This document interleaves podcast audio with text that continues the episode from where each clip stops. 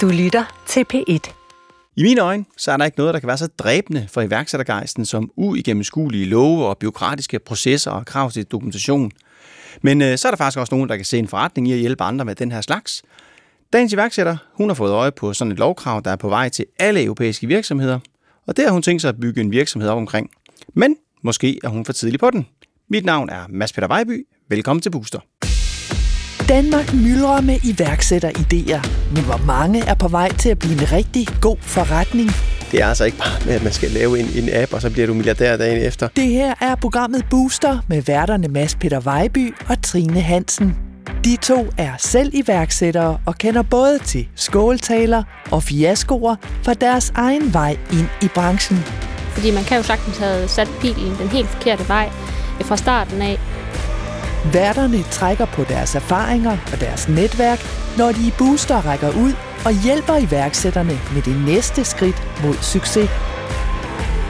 Dagens iværksætter har rejst i hele verden, og det hun har set har fået hende til at kaste sig ind i arbejdet med menneskerettigheder. Og jeg vil rigtig, rigtig gerne være med til at gøre en forskel, så ved jeg, at jeg sover rigtig godt om natten. Maria Brask, velkommen til Booster. Tak.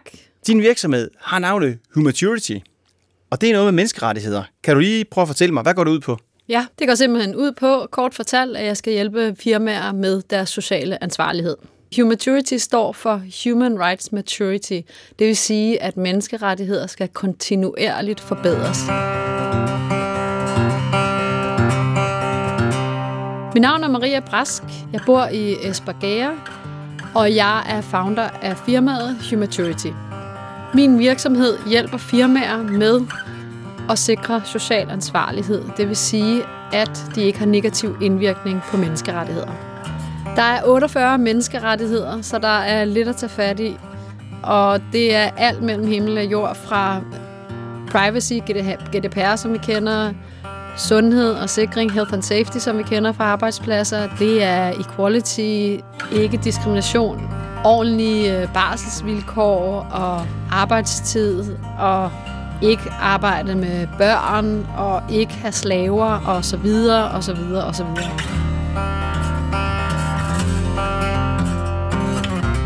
Det er jo ikke noget, jeg sådan lige, øh, når jeg er til iværksætterkonferencer eller noget, hører folk, de går rundt og snakker om i krone.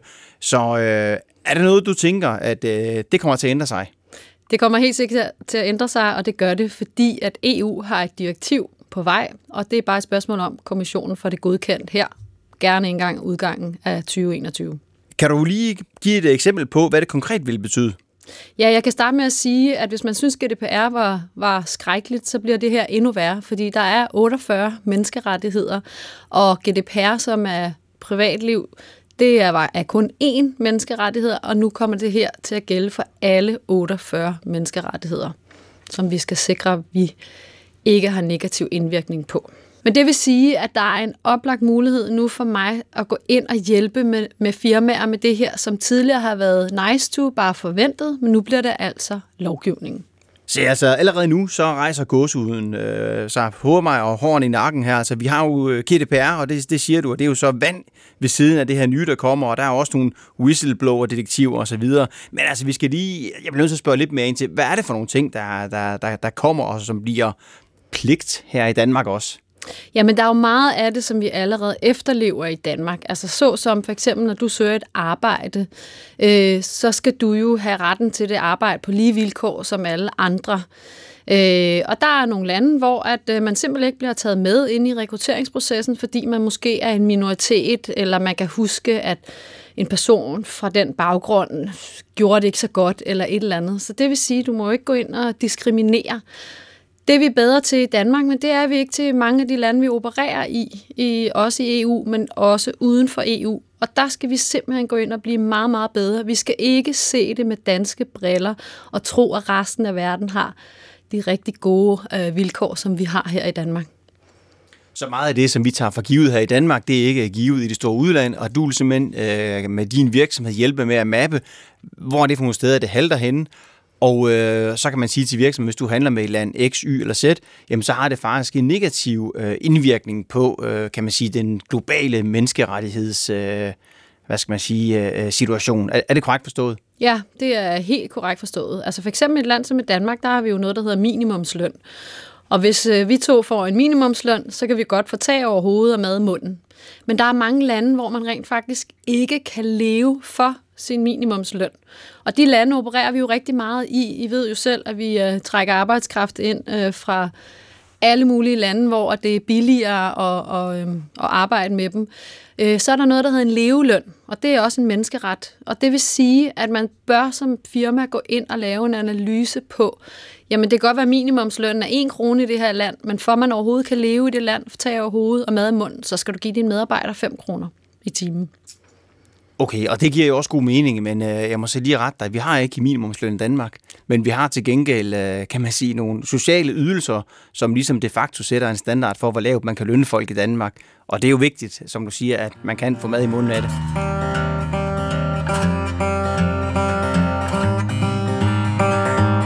Det er jo vigtigt for os at have styr på vores menneskerettigheder og den indvirkning, vi har, fordi vi alle sammen connected på kryds og tværs med alle vores øh, leverandører og samarbejdspartnere. Så vi kan ikke sige, at vi blot arbejder i Danmark og kun har danske leverandører, fordi faktum er, at rigtig, rigtig meget af det, vi køber, eller de serviceydelser, vi bruger, de kommer uden for Danmark eller uden for EU.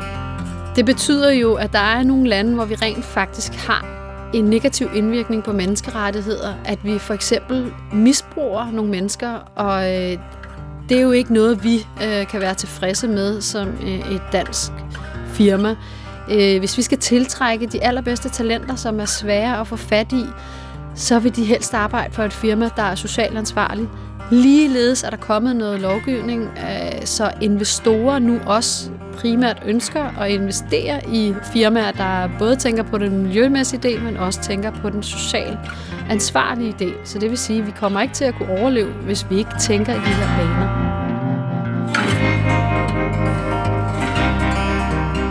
Maria, jeg er blevet lidt klogere på, hvad det er, det her det går ud på, og jeg kender selv til implementering af GDPR i en virksomhed.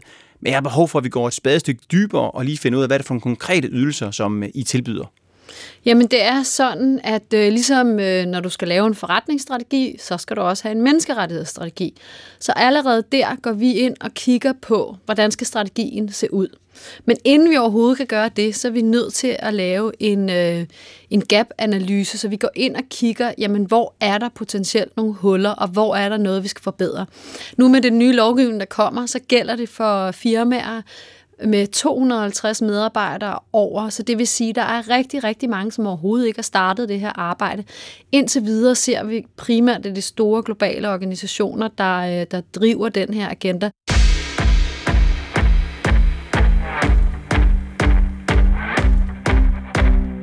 Maria, du står med en viden om, at øh, lige om lidt, så kommer der det her nye EU-direktiv, og det bliver kæmpestort, og der bliver en masse arbejde at forholde sig til for virksomhederne. Men øh, vi skal også prøve at udvikle din forretning, og hvad er det for nogle udfordringer, der gør sig gældende for at få udviklet din forretning med den viden, du har? Jamen, det er kendskabet til det socialt ansvarlige. Det er der rigtig, rigtig mange, der ikke har. Øh, og det er også øh, lige nu miljøet, vi alle sammen snakker om. Så hvad hedder det, når jeg går ud på store konferencer og så videre, og når vi snakker om det her ESG, så er det meget E'et og G'et, det vil sige miljøet og god selskabsledelse, vi snakker om. Så når selv eksperterne ikke snakker særlig meget om S-delen, altså om menneskerettighedsdelen, jamen så er det også svært for mig at gå ud til firmaer og sælge den ind. Helt konkret, hvad, hvad sker der? Du øh, ringer til en virksomhed og siger, nu skal du høre, jeg hedder Maria, jeg øh, kan løse en masse opgaver for dig, du bliver pålagt om tre måneder eller et år. Jamen, der sker det, at øh, de tit ikke helt forstår, hvad det er, jeg siger fordi de som sagt ikke har kendskab til det. Sådan lidt ligesom med whistleblower-ordningen, så, øh, så først så forstår de faktisk ikke helt ordet, hvad er whistleblower, nej, og så kommer de i tanke om, om det har de vist øh, hørt et eller andet om. Øh. Og så spørger jeg dem selvfølgelig, om de har implementeret det, så siger de, jamen det har de sådan, du ved ikke, lidt ligesom hvis man er en irriteret sælger, der ringer, så vil man bare vifte med, ikke? På trods af, at jeg kan gå ind på deres hjemmeside og se, at det har de ikke. Øhm, og den øh, træder i kraft den 17. december, øh, og så der får jeg ikke solgt så meget, men jeg ved, på bagkant, så kommer de alle sammen, og så kommer opgaven dumpende ind på bordet. Lidt ligesom med GDPR. Godt, så det er simpelthen ikke nok for ledelsen, at de har købt den her fine FN's øh, verdensnål og sat på jakkesættet? Nej, det er det ikke, og øh, don't get me started med verdensmålene. Jeg synes, de er fuldstændig fantastiske. Det, der bare er udfordringen, det er, at nogle gange, så øh, går folk ind og så fat i noget, for eksempel det med ligestilling, øh, som de måske allerede rigtig godt styr på. I virkeligheden så skulle de starte med at lave den her risikoanalyse, som jeg kan hjælpe dem med, og så kan de se, hvor har de negativ indvirkning. Så hvis det ikke er ligestilling, så skal de ikke bruge så meget energi der, så skal de hellere bruge deres fokus på nogle af de andre områder.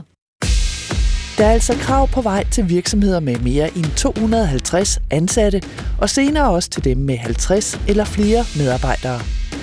Om lidt får Maria hjælp fra advokat Line Berg Madsen. Hun ser hensynet til menneskerettigheder som nødvendigt for virksomheder, der vil hente penge fra investorer. Det er simpelthen et spørgsmål om, at hvis de ikke gør det, så er muligheden for at, at få adgang til den slags kapital, den er bare meget sværere.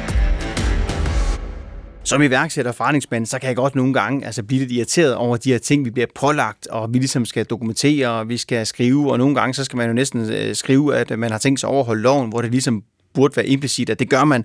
Øh, og tænker nogle gange, jamen har politikerne ikke fejlet det her? Altså jeg kan ikke handle med Nordkorea, jeg kan ikke handle med Iran, og det kan jeg jo ikke, fordi man har valgt at sige, at de er nogle banditter, så burde man ikke så fra politikernes side sige, Mads, du må ikke handle med for eksempel Portugal, de får alt for lidt løn dernede, så du skal altså få produceret dine sko i Sverige eller i Holland for eksempel. Men når det så er sagt, så kan jeg også godt øh, se, at du har en idé med din øh, forretning om, at der kommer noget, og det er nok så sikkert som armen i kirken. Der kommer mere og mere compliance, og øh, du har en idé til, hvordan du kan hjælpe virksomhederne med det her. Men, men øh, en ting, jeg, jeg, jeg står lidt og tænker over, kan det være for tidligt? Altså, øh, hvis lovkravet det først rammer om et, om et par år, er, er du simpelthen for tidligt ude? Ja, altså det er jeg jo lidt, øh, men det er fordi, jeg ved, det kommer, og jeg har været øh, fuldt det på sidelinjen i rigtig, rigtig lang tid, og jeg synes, det er rigtig spændende. Det jeg dog håber på, det er, at firmaer vil gå ind og starte med arbejdet allerede nu, så de ikke er på bagkant, ligesom de var med GDPR-forordningen. Øh, og øh, det, man kan starte med, det er jo at lave den her gap-analyse, altså gå ind og sige, hvor er jeres huller, og hvor skal I tage fat, og hvor skal I afsætte budgetter til, når loven træder i kraft? Fordi der kommer også store bøder på det her. Ligesom der gør med GDPR. Altså man kan sige, til din fordel, så, så øh, kender folk jo til den her GDPR-ordning, og de kan huske det og sige, åh, det var noget forfærdeligt noget, det skal vi ikke ud i igen så der har de jo noget, kan man sige, en reference, hvor da det kom, der var det måske helt nyt. Så jeg tror, at, at øh, det du med fordel kan gøre, og det ved jeg selvfølgelig godt, det er lidt træls for din øh, indkomst, at øh, du ikke kan sælge så mange ydelser, men det er at begynde at sætte kortlægge, okay, hvor mange virksomheder findes der i Danmark med over 250 ansatte? Hvad hedder det? Kan vi prøve at begynde at mappe dem, tage kontakt til det? Måske tilbyde dem sådan en gratis gap-analyse, således at når det her kommer, eller det er tæt på at komme, jamen, så har du faktisk øh, syv ringben på væggen, du egentlig kan tage ud og sige, hvad jeg har egentlig lavet et stykke arbejde, jeg kan meget nemt gøre det. Det kræver egentlig bare, at du, du ligesom skriver under her, og så skal jeg nok hjælpe jer med at få det her lavet, og forklare jer, hvor det er, I, I har svage og, og, og stærke sider, hvor er det, I bliver sat ind, og hvem bør I det sted at stoppe med at, øh, at samhandle med.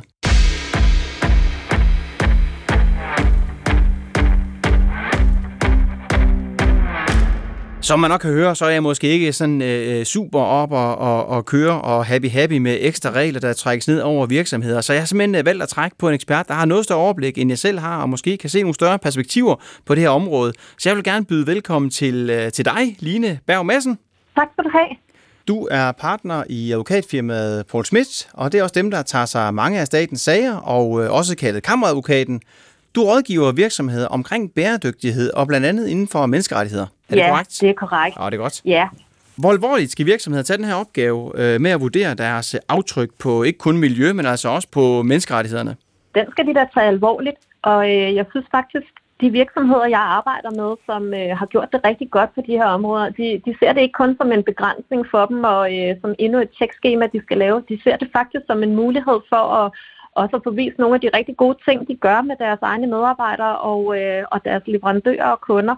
Så øh, det er jo ikke kun kommet for, at, øh, at det skal være en ulempe. Det er jo rent faktisk også for, at man kan få sig et overblik over, hvor man øh, gør en positiv forskel hen. Kunne du prøve at komme med nogle øh, konkrete sager? Altså, der har jo været lidt uh, snak omkring uh, minedrift og den her udvinding af, af diamanter i Afrika, og det er måske ikke lige er den fedeste måde at få slet ikke snakke om, om uh, VM i Katar. Ja, det er klart igen et eksempel på, at øh, andre steder i verden jo nemt kan komme til at påvirke danske virksomheder. Øh, jeg kan jo også godt som Maria i talesætter nogle gange møde øh, virksomheder, som siger, at de udelukkende er danske, fordi de sælger til danske kunder og køber ind fra danske grossister osv. Men tit så skal de jo levere noget, som bruges ude i, i verden, eller de får ting, som, som udvindes andre steder i verden. Og, og det er den her sammenhængskraft, hvor at når man kigger efter de steder, hvor man rent faktisk kan få de bedste materialer fra, så, øh, så får man også et bedre aftryk på sin værdikæde. Og, øh, og tilsvarende, hvis man skal være med til at, at bygge noget rundt omkring infrastruktur eller stadion eller andre ting, så kan man jo også med fordel gå efter der, hvor man føler sig mest sikker på, at medarbejderne ikke kommer til skade, og at deres øh, rettigheder generelt bliver respekteret. Det er sund fornuft. Det er, det er en god måde at drive forretning på sund fornuft, siger du, og jeg snakker lidt omkring det her, øh, kan man sige, om, om det giver forretning at, at gøre de her ting, men du må jo også have mødt nogen, som, som sidder lidt øh, med de samme argumenter som mig, og tænker, det her, det er simpelthen bare en gang byråkrati, det er ikke noget som helst med bundlinjen at gøre, det er bare endnu en masse papirer, jeg skal udfylde, og tjekskemaer, som bliver sat over i hylden, når vi har lavet dem. Absolut. Det er til stadighed noget, som, øh, som jeg møder, men øh, jeg vil også sige, at øh, jeg har arbejdet med, med mange forskellige virksomheder, rigtig store og børsnoterede og, øh, og helt små, som sidder rundt omkring i, i Danmark. Og de gør faktisk en rigtig stor forskel for, for mange mennesker. De skal lige have åbnet deres perspektiv for det her, men så flytter de sig på enormt kort tid. Øh, jeg har været med til at, at uddanne ledelser omkring det her øh, gennem de seneste år, og, øh, og jeg kan simpelthen se, at der sker noget i deres mindset, når det går op for dem, at de allerede gør rigtig meget, som for dem er sund fornuft, men som, øh, som også er god forretning. Og så, øh, så kan de skalere det meget bedre. Og øh, jeg tror, en af, af key takeaways der, det er jo også at få det brudt op i nogle bidder, fordi det bliver meget svært at takle den her opgave sådan som øh, et stort dyr, der skal spises i en bid, men øh, man får øh, skåret elefanten lidt ud, tage nogle øh, skridt, som er til at håndtere til at starte med. Det vil jeg klart anbefale. Du siger noget interessant her. Du siger børsnoterede virksomheder, øh, og øh, kan man sige arbejder med det her. Og jeg, jeg kommer lige til at sidde og tænke på, øh, har du noget viden eller nogle øh, kan man sige, insights på, hvordan det har påvirket deres øh, børskurs, at de faktisk har taget det her med menneskerettighederne seriøst? Og har du måske også øh, kendskab til nogle virksomheder, som et eller andet sted har... Øh, Øh, mistet eller fået ordre på, at de ligesom siger, at det her det er altså noget, vi, vi tager alvorligt, og det er noget, som øh, vi, øh, vi arbejder efter? Ja, altså børskurser kan jo være øh, lidt øh, volatile nogle gange, så de kan jo gå op og ned på, på andre tidspunkter end der, hvor øh, der lige indtræffer en begivenhed.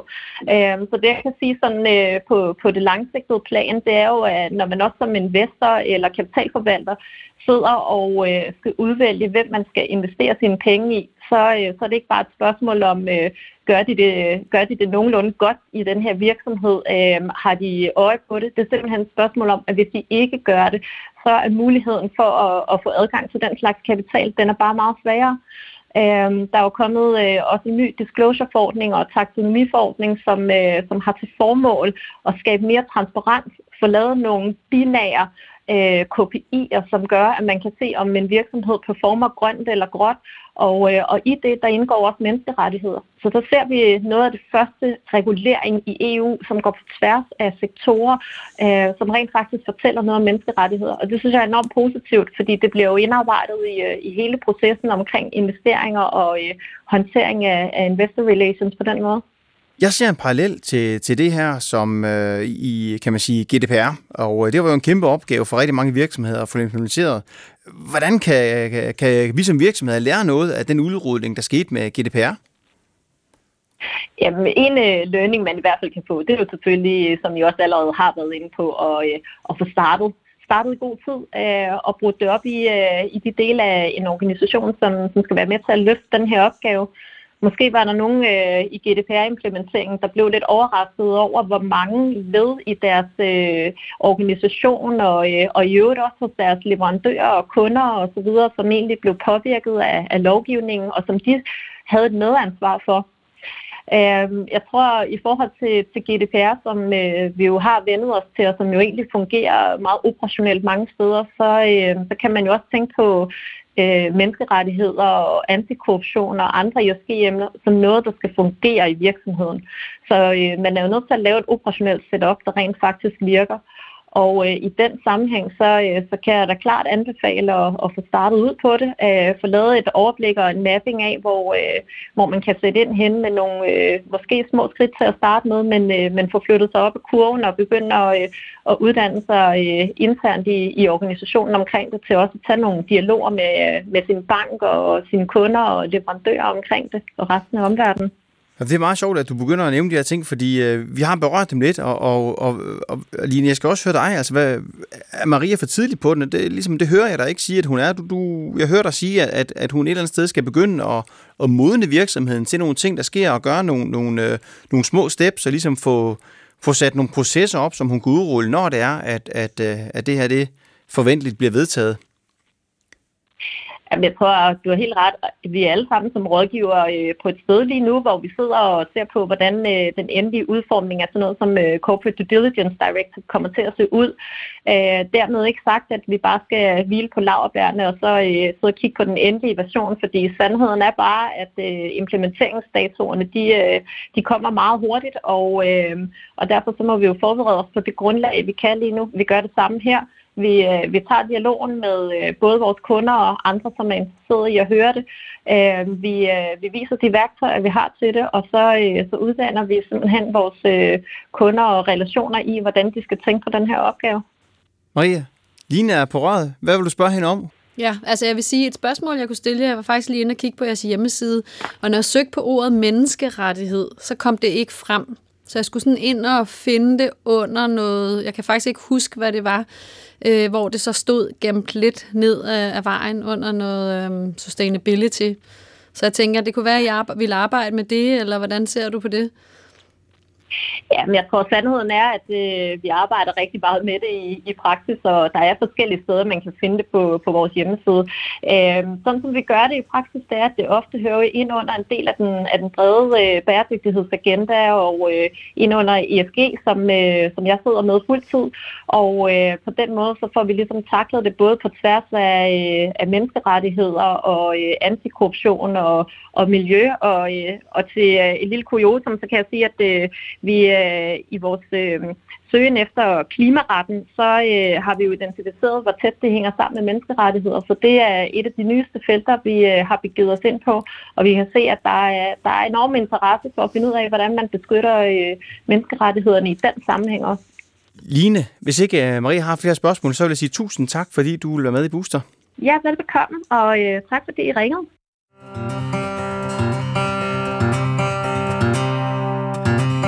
Arbejder med menneskerettigheder, fordi jeg godt selv kan lide at arbejde et sted, hvor man bliver behandlet ordentligt. Det smitter rigtig meget af på kulturen i firmaer, hvis folk ikke bliver behandlet ordentligt. Hvis jeg sidder et sted som Danmark og arbejder med en global øh, funktion, og jeg arbejder med lande, øh, hvor de ikke trives og ikke har det godt, så er det ikke særlig godt for vores samarbejde, og det er ikke særlig godt for firmaet heller i den sidste ende. Marie, nu har du lyttet med her og øh, fået en god råd fra, fra Line. Er der noget, som øh, kan man sige, du, øh, der har fanget dig specielt ved det her? Jeg synes, at det er fuldstændig fortræffeligt at høre, at de arbejder så øh, meget med det, og de også er forberedte, og de har de samme øh, holdninger og indsigt til det i forhold til, at firmaer bør komme i gang nu og her og bare bide elefanten lidt op. Det synes jeg var rigtig, rigtig positivt. En ting, som vi øh, kun lige har berørt lidt øh, perifært, det er omkring øh, dit personlige brand, branden af din, øh, kan man sige, virksomhed, og hvordan får vi ligesom i talesat det her. Og øh, jeg kan huske, da jeg var i telebranchen for mange år siden, der var der en, en teleanalytiker, der hed John Strand, og han var fantastisk, for han var hele tiden i medierne. Han udgav alle mulige rapporter og publikationer og læserbreve omkring øh, teleindustrien, hvor bar den sig hen.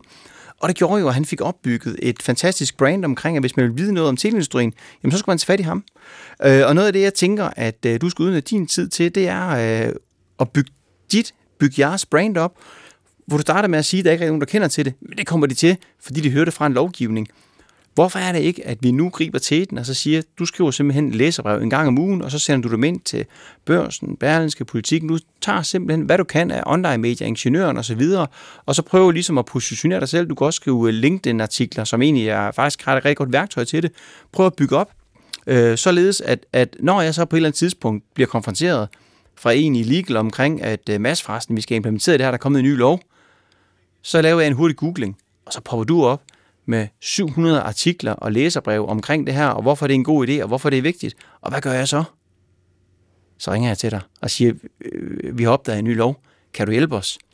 Og så kommer du kørende, rullende, og så får du øh, opgaven på det. Så det, det tror jeg simpelthen skulle ud over den der, kan man sige, helt håndgribeligt med at få en virksomhedsdata op. Så hvor mange virksomheder findes der med over 250 ansatte, og hvor mange af dem er måske datterselskaber i nogle større koncerner, som måske har det på koncernniveau. Prøv at lave den research, så ikke du spilder din tid ved at tage for mange møder.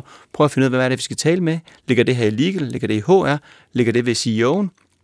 Så prøv at begynde at, at i, i talesætte det her. Og ja, du kommer til ved den her talesættelse at give nogle gode råd og give nogle øh, opgaver til konkurrenter, som øh, kan man sige andre advokatfirmaer. Men jeg tror bare, at det vil sætte dig i en helt unik position, og på et eller andet tidspunkt, så skal der laves et eller andet tv-show omkring, program omkring det her nye, og hvem tager man så ind? Jamen, det gør man dem, der er top of mind, og det er hende, der har skrevet allerflest artikler, og angiveligt dermed også ved allermest om området. Og det er dig. Det lyder godt, og jeg er fuldstændig enig. Altså nu har jeg jo arbejdet i en stor global organisation, og øh, der kan man godt blive lidt silo øh, og ikke så bred. Så det er netop kvæg, det har jeg taget et øh, iværksætterkursus her i, øh, i 10 uger, hvor jeg har lært alt fra A til Z med SoMe og Google Ad, og jeg ved ikke hvad. Og der fik jeg netop også at vide, som du kom ind på, at jeg manglede simpelthen min personal branding. Så øh, personlig branding og alt det, du netop nævner, det øh, tager jeg til mig, og det skal jeg i fuld sving med nu.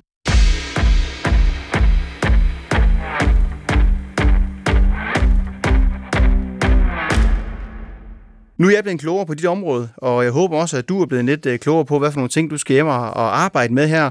Og jeg ved, at du godt kunne tænke dig lidt hjælp fra fodboldspilleren øh, Cristiano Ronaldo. Ja, altså jeg vil sige det på den måde, at nu har man jo haft meget fokus fra Amnesty og alle mulige andre store NGO'er omkring sporten og menneskerettigheder. Fordi man ved, at i sport er der rigtig meget fokus og opmærksomhed fra mange mennesker. Så jeg vil da ønske, øh, selvom jeg godt ved, at øh, jeg bliver upopulær nu her, er sådan en som Ronaldo, som har 370 øh, millioner følgere på sin Instagram-profil, at han simpelthen bandlyste Katar 2022. Og hvorfor skal han lige gøre det? Hvorfor er det ikke øh, øh staten Portugal, der skal sige, at vi afbryder vores øh, diplomatiske forbindelser med Katar, fordi at de bruger slavearbejde til at bygge stadion? Det er fordi, vi også har alt muligt andet øh, aftaler, vi skal ikke ud i en, en krigssituation. Men nu er der 15.000 øh, immigranter, der er døde indtil videre ved at bygge det her stadion, så jeg synes, det vil være et rigtig, rigtig godt statement fra sådan en mand som ham. Jeg ved ikke, om du kan huske situationen, hvor han flyttede nogle øh, sodavandsflasker øh, på et Aqua. tidspunkt. Aqua-scenen. Ja, og det havde jo rigtig, rigtig stor indvirkning, og det så alle. Og det betød jo rigtig meget for aktiekursen. Du kan jo tage et eksempel også som øh, sådan en som øh, Kardashians Kylie Jenner. Hun startede sit eget makeup brand, og lige pludselig så var, havde hun jo taget, øh, jeg ved ikke, 50 procent af markedsandel for alle mulige andre. De blev taget med bukserne nede. Men hvis man kunne få den opmærksomhed, også fra en eller anden kendis, jamen så tror jeg, at folk ville øh, lytte. så redder verden? Er det, du siger? Ja, altså vi har Leonardo DiCaprio, ikke? Jeg kunne bare godt tænke mig, at der var nogle af de store kendiser, der udnyttede deres position til også at snakke lidt om menneskerettigheder. Maria, tak fordi du kommer herind, og jeg skal lige høre dig, hvad er det første, du skal hjem og lave, når du kommer herfra? Jeg skal hjem og kigge på alle mine artikler og mine blogs og min personal branding. Alle de gode input, jeg fik fra jer. Det skal jeg hjem og kigge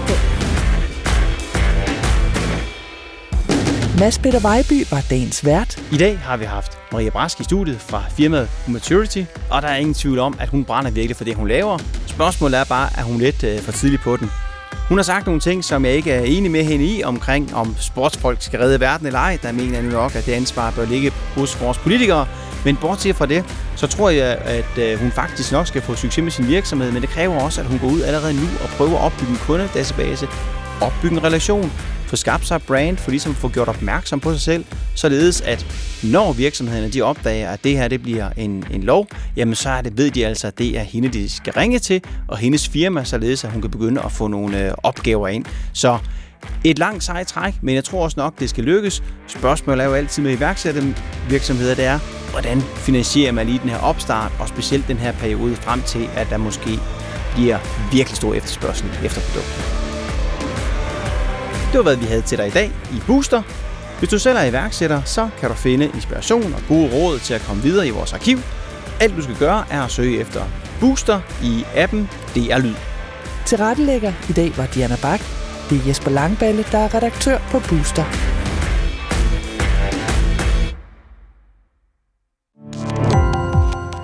Gå på opdagelse i alle DR's podcast og radioprogrammer. I appen DR Lyd.